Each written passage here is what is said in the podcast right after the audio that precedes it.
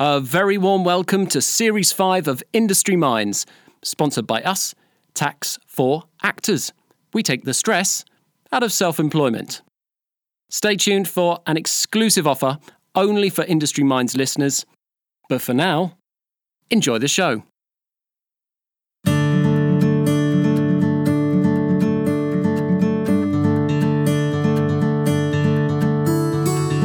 And welcome to Industry Minds, the podcast which discusses the importance of talking about mental health within the creative arts. My name is Cathy Reid, and today I am joined by actor Sabrina Carter. Hello. Hello, how are you? Good, good. How are you? You're very green today. I love it. I know I I seem to have matched my hat with my coat. That was not intentional, but I always like to wear a hat. I don't know what it is. You'll never see me generally without a hat. Yeah. so when it gets to summer and it's warm, I hate it because I can't wear my bobbly hats. That's a good point, actually. When we were in Pirate Queen rehearsals the, the other week, you did like the entire rehearsal in an orange hat. And I was like, is she taking the hat off? No, I don't think so. no, it just it covers a multitude of sins. Like the days where you cannot be bothered to wash your hair, or you're just cold. I'm always cold as well. Right. I'm always freezing, so a hat it just keeps me nice and snugly warm. Absolutely. So um, your credits include so your first job was uh, first cover Elphaba in Wicked, right? Yes. Crazy first job. We'll get onto that. Uh, you've done stuff at the National Theatre. You've done plays in the Garrick and the Wyndhams. You've been in the Thirty Nine Steps, Oliver, Kiss Me Kate, Little Shop of Horrors, The Pirate Queen, Jonathan Pie's American Pie for the BBC, and you've been in a host of commercials and other film work. I mean, that's amazing, isn't it? How many years have you been in the industry?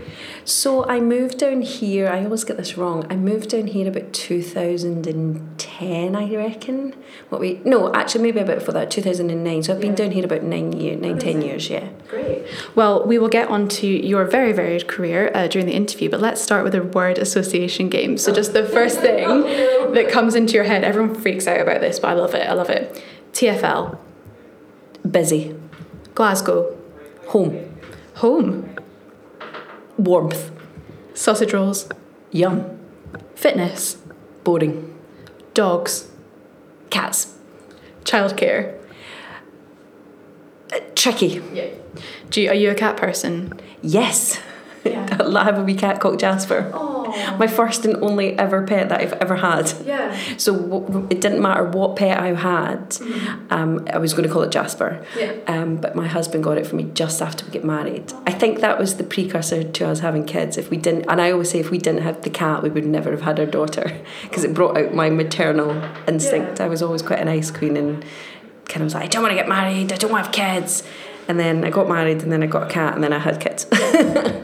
So, Sabrina, welcome to the podcast. Um, as we said, you're originally from Glasgow and you trained at what was the RSAMD, and a lot of people, Scottish people know as the RSAMD, but is now the Royal Scottish Conservatoire. That's right. No, Royal Conservatoire of Scotland, not to be confused with the Royal Shakespeare Company, which I always confuse it with. Um, but before we get on to that, uh, what kind of training was available for you back home? Did you start quite young with that kind of thing? No, um, I I lived in Durham actually until I was about uh, sorry I lived in Glasgow till I was about eleven, and then I moved to Durham um, from uh, eleven up until I was about twenty, and then did my first stint at university there. And at the time, drama school was only London. You only there was no such thing really. Um, certainly when I first went to university. So I applied for drama schools like Mountview. I think that I say many. I only applied to one Mountview, and I didn't get in. And that's when I was about nineteen. And so I went to this university in, in Newcastle, and it was more of an academic course. We had to do a dissertation. It wasn't a sort of a practical course. There was no real emphasis on acting, craft, training.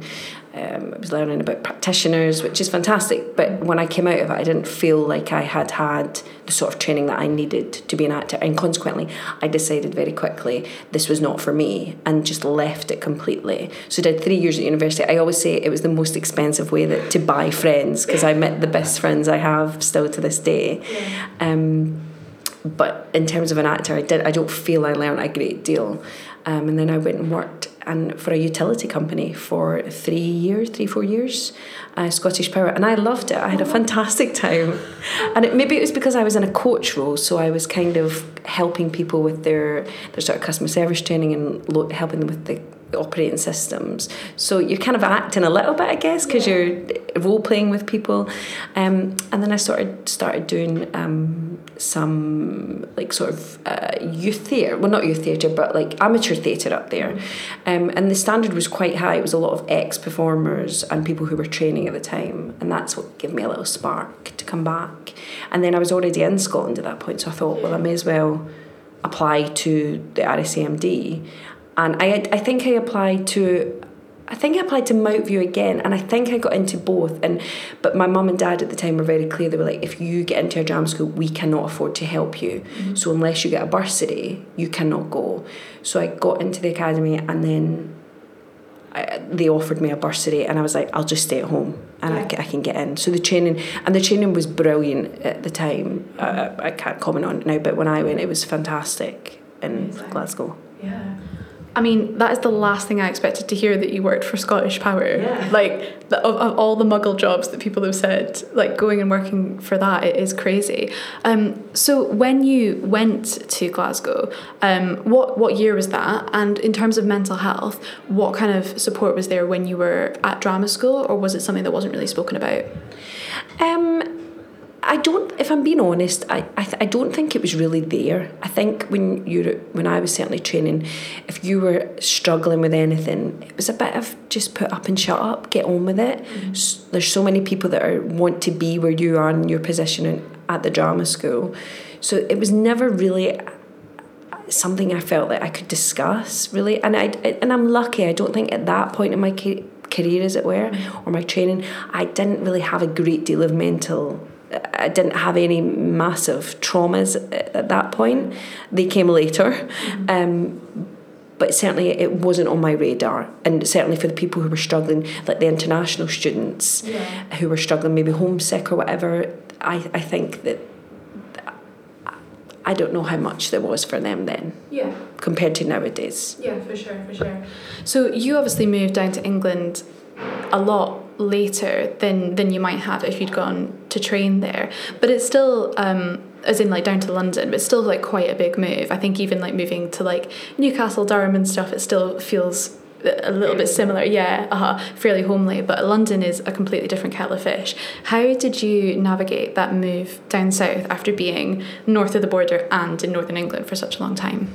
I think I was really lucky because I was coming down for a job, um, and I always I made that decision very quickly out of the academy that I well I couldn't afford to come to London. It's so expensive comparatively to Scotland. Um, so I was coming into a job. So you're coming into a good frame of mm, you're you're in a good frame of mind, um, and I had a partner down here. We'd been seeing each other for about eight months at that point. So. I, I felt like I was in a good space, um, and thankfully I had a lot of good people around me within the cast who were who were in the same boat. It was their first sort of big job in town. Yeah. That was the big show they wanted to do. So everything felt quite quite safe and quite nice at that point. Yeah. So I did. I, the move was was fairly fairly smooth, if I'm being honest. I was so excited to be in the show and and actually being away from my mum and dad again because obviously I had been away at university, moved away, and then moved back with them, which is hard. To then move away, it was like freedom. um, I can spend my money however I choose. No one can say anything about it. I can have pizza every night. Sweet. Um, so it was. Yeah, it was a fairly smooth transition, to be honest. Yeah. So, getting on to mental health, I know you mentioned you had had some struggles uh, later on. What have your experiences been with it? You can be a bit general at the moment and then we can move on to it later. So, it's either you or your family, your friends, just kind of like how aware of it you've been. I think for myself, I find it much easier to talk about now. Um, I had a bad show as Elphaba where I had I had to come off halfway through a show, which is no big deal. That happens in the show all the time, but. I had a lot of people to see me, and my, a lot of my family had come down. It was a planned date, and even though I'd been on a lot before and after that date, a lot of people were coming to that one performance, and I was really sick. And I went on, and of course, I couldn't get through it and the director came and she was like i think you need to go off and it, we commonly refer to it amongst my close friends or we did refer to it as black monday like we didn't speak about it because i was i felt like the worst singer, performer, actor that ever lived. And that stuck with me for a long time, like job after job. And I think eventually that's why I moved away from musicals because it just ate away at me so much that I was like, you're the worst singer in the room. You will never get through it. And even though I had done just as big as Sings after that, it just ate away. And I was I convinced myself that I just purely wanted to do straight acting. And it's taken until last year when I got or a performance coach, someone that I knew from Scotland got in contact with me and was like, I think I can help you. Um, and I went and did um, about eight sessions with this lady, just unpacking all the, the negative thoughts and energies and around that sort of day and, and how that's impacted my singing going forward. And it is it's been such an amazing process and I, I actually wish that drama schools had coaches and sort of mental health sort of advisors within their training now because we all go through that at some point and it's knowing the tools to sort of to fix it. And even the other day I had an audition and I could feel myself going back to that place, you're the worst singer here, you're the worst person here. But then trying to use the tools that this coach had taught me it helped immensely. And I mean, don't get me wrong, I think I could go for many more sessions um, yeah. and, and it's an ongoing thing, but it definitely helped. But yeah, Black Monday now is no longer, we don't speak about it. Like it, it generally was like, it was a massive black mark in my life that yeah. I was like, I don't, I, we don't talk about this. Yeah. And it was so silly. Like when I think about it, logically now, it was just a show. It was just a show. No one, no one died. Like yeah, yeah, it happens all the time. But it's amazing how your mind talks yourself into it. Mm-hmm. Yeah. Yeah, I guess it's kind of. It, would you say it's kind of like a performance anxiety thing, and like it's like a, a closing up thing? I know personally, not not to the extent, but like when I was at drama school, dance wasn't really my thing, and if I'd had a really bad experience in a class with a teacher, the next time I was in that class, I would just clam up and stuff that I'd been able to do before, I wouldn't be able to do, and I'd be like, they're judging you, they're judging you, they're judging you. Um, how how long was it until you went on again for that part, and what did you how did it feel to go on again? Did you did you really struggle with that or? Yeah, the first time on after that was a struggle because you're you've got one half of your brain going, come on, you know you can do this, you know you can sing this, you sing this absolutely wonderfully in your home when there's no one there, but when the pressure uh, when the other side of your brain kicks in and the pressure of seeing 2,000 people and an orchestra looking up at you, and obviously that part is so iconic. And there's also this weird thing, obviously, now since the introduction of smartphones, you're aware that at every performance, particularly in these big machine shows, that someone's recording you. So, so if you are flat or sharp, you are absolutely going to be ripped apart for that. And it's that weirdly kept getting into my head other than my job which was just to go out and say the words and sing the notes and do to the best of my ability. I was letting all that creep in which was just so detrimental to me and, and my performing in that show. So i mean it eased off and some i finally enjoyed but there was no rhyme or reason to if i enjoyed it or not. Yeah. um, if I enjoyed being on as that role. Sometimes I would love it, and then the next time I'd be like, oh, I, I, it was so awful. I was terrible. Yeah. Yeah, so it was tricky. So just finishing up with the whole first job situation. Obviously, as we said, you were first cover at Elphaba in Wicked. Um, now, for a lot of people, that is a dream job. That is you've reached the top, that's the pinnacle, Elphaba, Glinda, that kind of thing. Um, how did it feel to go straight into the West End? And did you feel any pressure covering this role, but then also going forward, did you feel any pressure with regards to the jobs that you auditioned for and the jobs that you took?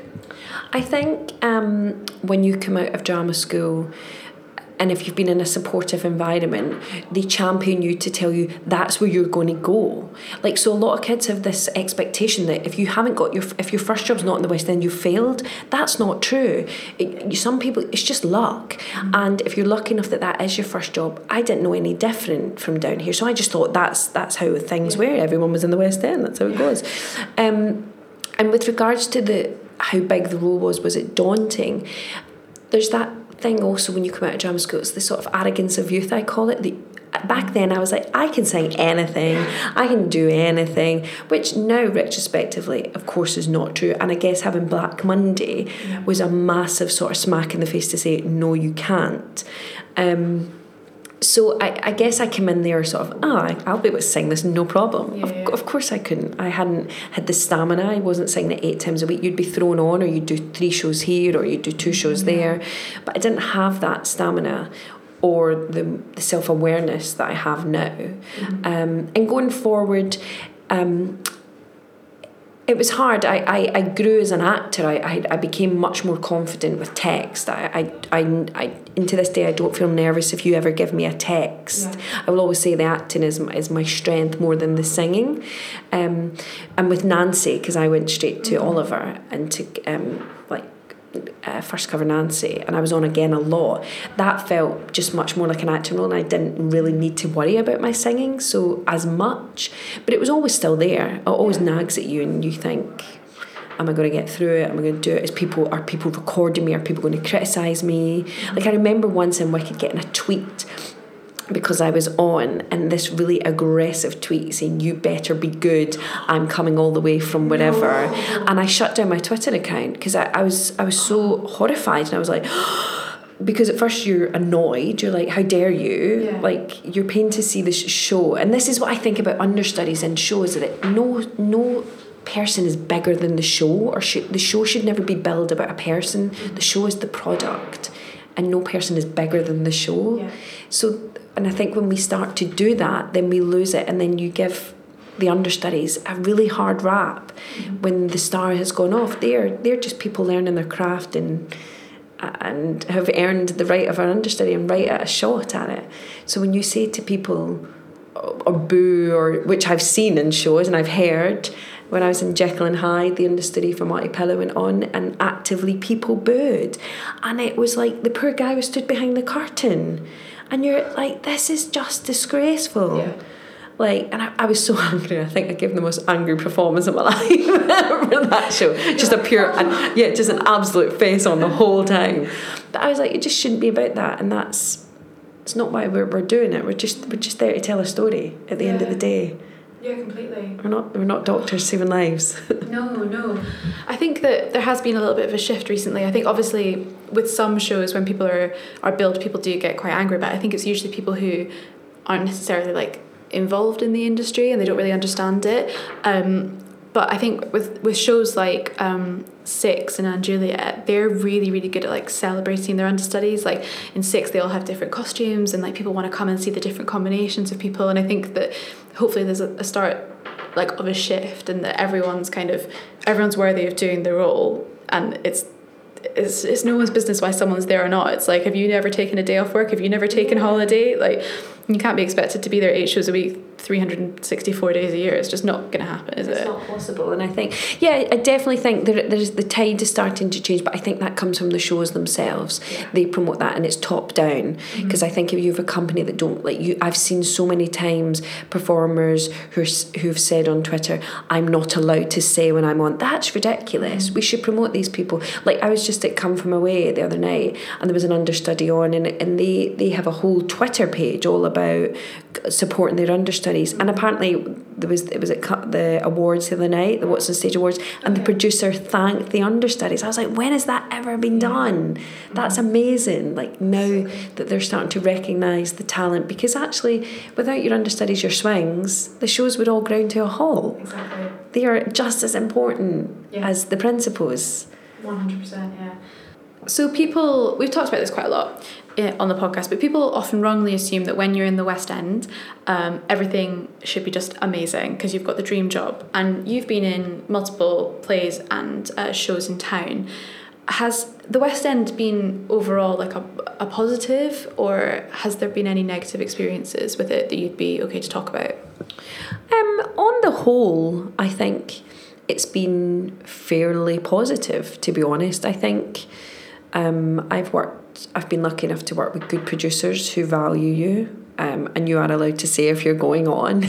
um, um, I think there's obviously there's been I've had a few moments with perhaps other actors where I'm like, now in retrospect, I don't care to work with you again because I feel we are not the same sort of people and we don't have the same sort of morals or ethics. So it's mainly probably been on a personal level more than than an actual working level. I've always been, I think, I have to say been treated fairly well. Um, in, in my career, I've been lucky that way. Yeah, that's really good. That's good. So you are married and you have a lovely little five-year-old daughter. Um, we have had a few parents on the podcast to just kind of discuss their experiences going through the industry as a parent. How has being a parent affected your mental health? It's hard. It's really hard as an actor, um, and it started before I even had Ruby the anxiety set in about work, and when I would go back to work, um, what work would I take? Because um, you obviously can't go on tour, or uh, no, you can go. Actually, that's not true. You can go on tour, but I didn't want to go on tour, mm-hmm. and my husband's a musician, so we both are freelancers. So it was really tricky. Mm-hmm. Um, and it was really hard. And one, once Ruby was about fa- four or five months, I started properly auditioning again. But if I'm being honest, I was not auditioning well. I was not in the right mindset to go auditioning. Um, and I started auditioning for some musicals then, which didn't help with the sort of Black Monday sort of anxieties that I had. And then just going in and not singing well, being really beige, not representing yourself. Mm-hmm. And that, it was really tough. And I think it took me again, that's when I was like, no, fine, I don't want to do musicals. I'm clearly just an actress. I should just go do plays. And and then went and did some plays, and I started to get my confidence back. But but it was a hard. It was a hard. It was a knock, and it's funny. All my other friends now who've had kids, you see it. I see it happening, happening to them in the same way that it happened to me. The constant doubt, the constant guilt that you feel if you get a job and you leave your, your daughter for what like if you go away and you're filming or you're you go and do a, a short run of something you feel guilty. Mm-hmm. you feel guilty leaving them with someone else and that's hard to reconcile. But eventually someone gave me some really good advice and it was what, what was it? Happy wife happy life. Um, it's probably more for my husband to be fair. Um, but um, yeah if you're happy and you need to go out and work and that makes you happy then your baby by default will be happy. Yeah. Yeah, yeah. Like that podcast, Happy Mum, Happy Baby, or something. Yeah. yeah. Oh, that's really sweet. Hi, everyone. Owen Woodgate here from Tax for Actors. As promised, we have a very exclusive offer for Industry Minds listeners. For those of you who don't know who we are, we are an accountancy firm specialising in, yep, actors and others within the creative industries. So, for Industry Minds listeners, we're offering 20% off our standard fees for self assessment. Drop me an email, owen at taxforactors.com. Contact us via our website, taxforactors.com, or via Twitter or via Instagram. When getting in contact, make sure to mention Industry Minds and you'll benefit from 20% off our price for this year. Enjoy the rest of the show. I think there's still a stigma surrounding women taking time off work to have a baby um, in all industries, but I think especially in acting, it's particularly difficult because you kind of are a bit constrained by time, and then there's roles that you might have wanted to kind of go for, and I think that it, people aren't very um, at the moment people aren't very broad with um, where they can place people. It's like you're this age you can play this part. You're this age you can play this part. I hope that that's changing and i think we are starting to see it change. Um, d- did you experience? You've, you've said that you found it a bit ugh, going back to it, but um, did you experience any kind of stigma with going back to work when you when you'd had Ruby? That was probably more from people who weren't in the industry. Right. That so, for instance, my mother-in-law was kind of like, "Oh, you're not you're not just going to stay off and look after Ruby and have more children." And I was kind of like, "No, that's not my gig. My I want to work. I function best mm-hmm. when I'm busy and I'm creative. That's when I'm at my best." Mm-hmm. So it was mainly from from family that I feel in truth that that stigma came in terms of the industry, I think I do wonder. I didn't offer the information up that I was a mum in the audition rooms because yeah. I, I didn't feel confident that people wouldn't go, she's going to be a nightmare because she's got to be off and I need someone who's here yeah. um, for the eight shows a week, which of, of course as a mum, doesn't, just because you're a mum doesn't mean that you don't want to be there eight times a week, but sometimes you just can't. Um, and more shows are getting better, like job shares are happening, which is amazing. Yeah and I wish we would see that more. Um, I don't know if I'm being honest how brave I would be even at this stage now to say, can I have a job share? I d- I don't know if I'd be that brave yet to yeah. offer that, to, to put that on the table. Mm-hmm. because I don't know how people would still react. I think there's I think still people would be like, oh, she's a pain. She's too much trouble. I'll take this actor who's not um, who's not got child and responsibilities. Yeah, which isn't good because you're not allowed to discriminate on uh, against people on the basis that they're pregnant. So you shouldn't be allowed to discriminate against people on the basis that they have a child. Um, and I guess also that you with the job shares that we're hearing about, they're only women. We're not hearing about um, guys taking taking the share of it if they're dads. We're not hearing about them taking the share of it. Um, what do you think can be done, uh, or like a couple of things you think can be done as an industry to help to help parents? Like, what would make it more normal to ask for job shares um, and to ask for better working hours, even if that's possible? I think I think it's just uh, um, open channels with the producers where you feel that you're not going to sort of be have a black mark against your name and be and be perceived as difficult for asking the question. I think sometimes in this industry, you people cast aspersions for asking a question, and I, I don't understand that because you wouldn't have that in any other industry. Um, I think thankfully there are groups like PIPA.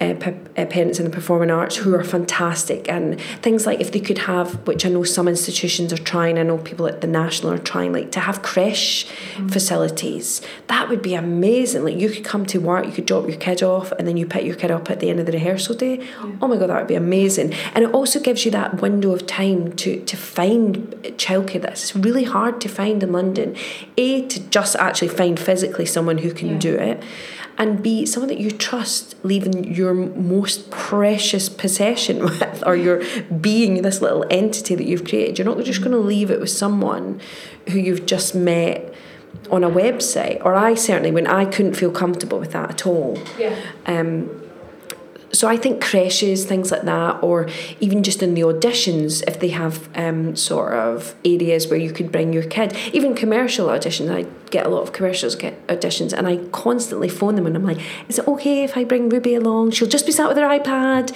Yeah. It's almost like you're apologising before you before you've even got the answer, and the in fact, 100% of the time for the commercials, they're like, of course, just bring her. We'll, there'll be someone that can sit with her. If, yeah. if she needs anything, you're going to be in and out in 10, 15 minutes it's fine. But I wish perhaps for theatre there, there was that environment where you could say, I need to bring my daughter, and it's, it's just assumed that it's okay, it's not a thing.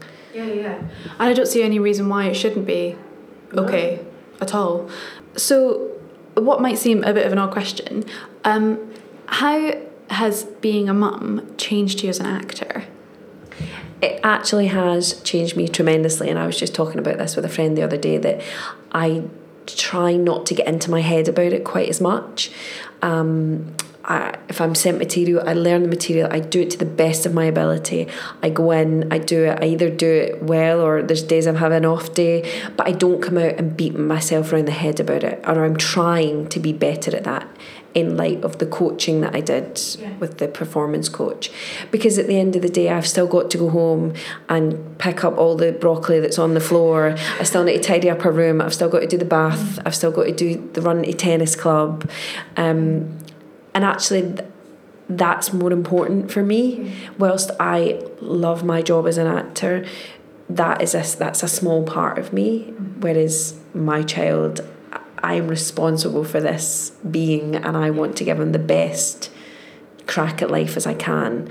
And I think weighing myself down with unnecessary worries about things is just not helpful for anyone. And I did that for so long. I would come out and I would overanalyze everything. Why did you say that? Why did you go to shake their hand? Don't shake their hand. People don't like you to shake their hands.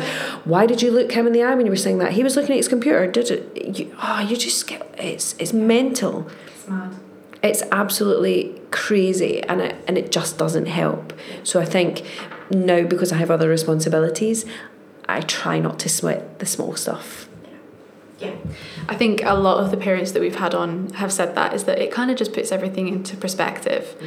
Um, and you start to realize what's the most important thing about your life. And although career is obviously massively important, um, your happiness and your family's happiness um, is also super important too. Yeah. Yeah.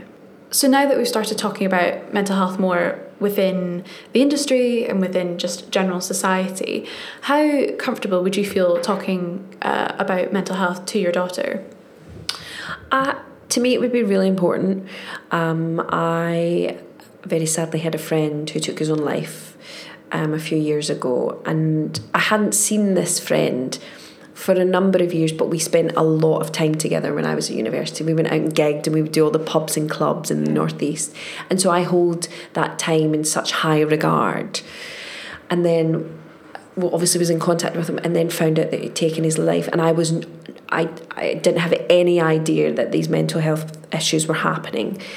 And so I feel it's really important and to talk to her about that and say it's okay not to feel okay tell me if you feel sad and i kind of we kind of do if i'm being honest we've, yeah. we've kind of we're, we're a family of talkers mm-hmm. um, I, I also get the odd sort of book that I can put in front of her about about issues like that, issues about sexuality, how everyone love is love in our house, mm-hmm. um, and we do not think any differently. Yeah. Just issues like that that that she can that she will come across as a young person and mm-hmm. in school. So I, I think it's majorly important to, yeah. to bring that up with her so that she understands it and feels that it's that she has an open channel to talk to us about it. Because mm-hmm. I would be horrified if my own daughter couldn't come to me about something that she was worried about. Yeah. How no matter how trivial she thought it was or anyone else thought it was, I, I need her to know that it's safe to come to me and her dad to talk about it. Yeah, that's really good. So you've already said that um, the industry is now like a small, a very important but small part of your life because you have your family. What um, are your passions outside the industry that you enjoy? Um, that's one of those hard questions because you're you're always trying to think. Don't sound beige. Don't sound beige. um, I just I just love being around my friends and my family. Mm-hmm. I love music. My husband's a musician. I love music. Music is in our house all the time Yeah. like music is on morning, noon, and night. We're not really a TV house at all. Certainly, we're not when Ruby's there because whenever we put a screen on, she just like sits in front of it. Would sit in front of it for hours. So we have music on all the time. Music is a massive passion. Going out, going to see stuff, going to theatre, going to concerts, um, with family and friends, going to the theatre. I think I've got to that age as well where now I can in truth go and watch a, performance and not be like, well, why was I not seen for that? I could do that. Why is she doing that? Why am I not doing that? That doesn't now cross my mind at all. I love now just going to the theatre and watching something going, they were brilliant. Yeah. That was brilliant. And finding the positives in it as opposed to when I was younger and probably more arrogant and going, oh, that should be me. No, no, it's not that at all. No, it's just like no, it's ad- ad- adoration or admiration of these people. Going, wow, that was takes takes balls to get up there and, yeah. and do that and kudos to them. So we're sitting here in 2020 um, with you being 11 years into your career down in London and you're still working and you're auditioning and you have a family. If you could give your mid 20s self any advice, what would it be? um, so, my advice would be if you're at drama school, learn to dance, Sabrina, because that will help you tremendously. Uh, keep up with the piano because I feel that actually nowadays the kids coming out of drama schools they're not just triple threats, they're quadruple threats. They can play instruments as well. I mean, so if you put a quadruple threat next to someone like me who can act and sing and dance a wee bit, who are you going to take? You're going to take that person. Um, so keep up the piano, keep up the dance. Try not to sweat the small stuff so early on because it just it's just a waste of energy, a waste of time, um, and maybe actually in truth for myself, not for anyone else, I would have said go the route like my husband did. He he got a degree in physics before he was a musician. Um, he'd always played the drums all through his youth, but he studied as um, they call it in my house a proper degree, um, and so he's always something to fall back on if some if this path didn't work out for him. Um, I feel for myself, I don't know what I would do, and I it's often crossed my mind in those darker times when I'm like, I don't know if I want to do this anymore. If I don't know if I'm strong enough to do this anymore, I don't know if I can be bothered fighting anymore for my place here. What is my place? Yeah. Um, would have been maybe to go and because I I did toy with going to study law for quite a while. Um, when I was at university before, like my first sort of academic Yeah. acting drama degree, and I kind of wish for myself I had gone and done that, and then took taken to performing after it because then I would have I would have always had something to fall back on. I feel like I don't really know what I would do now. Um, and that time might never come when I decide that I want to give up, but it might. I might just the end of the road might be in sight and go, just don't want to do this anymore. Yeah. Um, so I wish I had, I wish I had gone to study something because I'm not. Because most people probably would say then go be a teacher. I don't think I have the skill set to be a teacher. I wouldn't be a good a good educator. I'm not that person. Totally, I totally get you. I am. I'm quite impatient sometimes. like it's okay sometimes, and then some days I'm like, nope, nope. I have no time for this today. So I have a lot of respect for people who teach. Scarlett teaches a lot, and she is like patience of a saint with that kind of thing. Um, so just before we get on to our final question, what do you do to look after your mental health? Um, well, last up until last year, nothing. If I'm being honest, I just dealt with it myself. I would speak to m- my husband about it. I would speak to my mum about it. But of course, that's always a slightly biased sort of. You always get a biased answer. No, you're great. Come on, keep going. You can do it. Oh, they just they don't know what they've missed if you didn't get a job. Blah blah blah blah blah. Um, but up until I I spoke to the performance coach, I was really not doing a lot to help myself. And now having spoken to her and worked through them through some things with her, I now have tools to go forward for myself that I can use. And I will probably go back to her and just start in her words, unpacking just other little niggles that I have. I mean, I don't think I'll ever fully be that person that walks into an audition like I am fantastic. I, I- it's just not my makeup, and it's not where I come from or my family's makeup either. We it's that sort of self-deprecating Scottish thing that we have all the time. No, you're better. No, you're better. And it's always we're never that person like America. You know, the Americans are very confident. Hi, nice to meet you. This is my job, sort of thing. And you're, I just don't have that. Um, so I think yeah that's that's been the only thing I've kind of started to do. I actually at one point I started writing all my negative thoughts down in a book. This was quite helpful for me that someone said get a book a scrap paper book and just write when you're feeling at your lowest just write all the most hateful things that you think about yourself or that you're feeling. Um, and it can be the most hateful awful things because no one's ever going to read this and you don't ever read it. Once you're finished with the page, you fold the page over, and the next time you come to use that book, you start on a fresh page. You don't ever read it again, but it's just to expel that sort of negativity. And that actually did help. Yeah. And I and I found the book um, not so long ago, and I thought, do I dare read it? And I didn't. And I thought, actually, it was the right choice. Don't read it. Don't let that back in. And I just threw it away and it, it was it was helpful. So Yeah. it can it can help Amazing. if you if you if there's people out there who don't have anyone to talk to.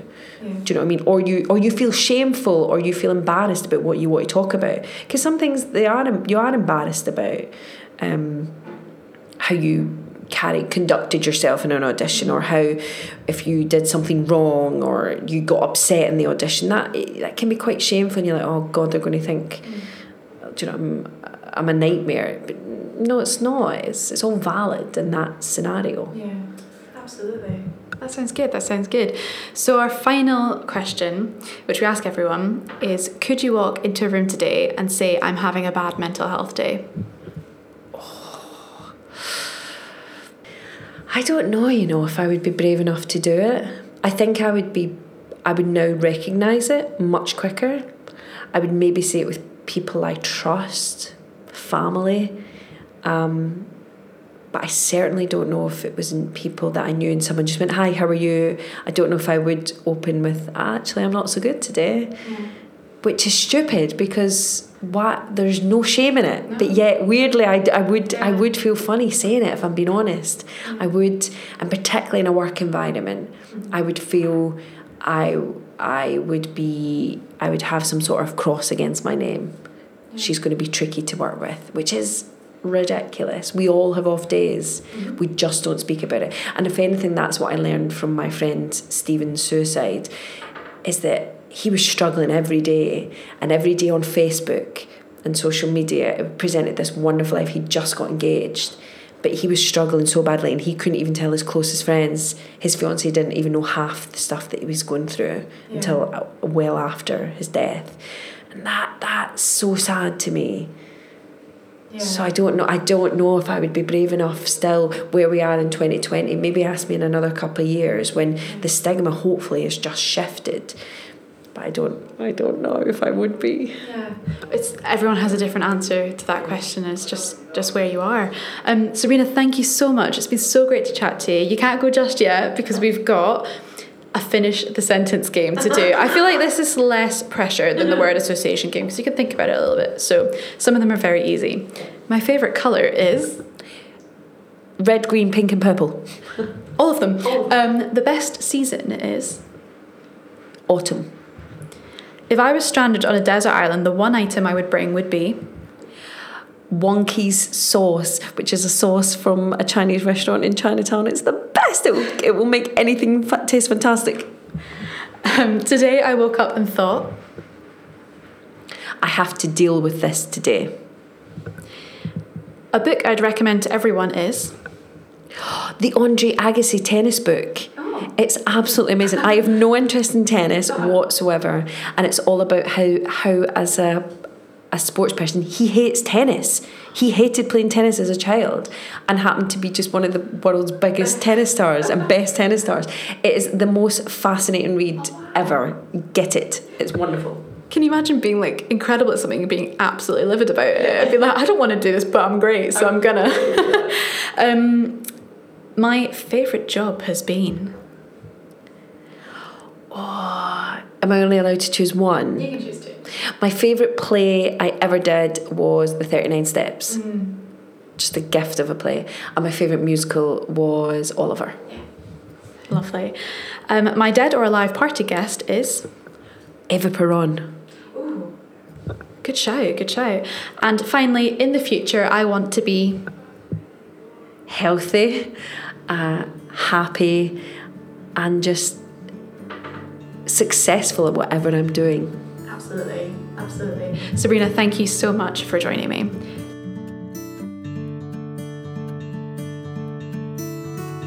Thank you so much for listening to this episode of Industry Minds.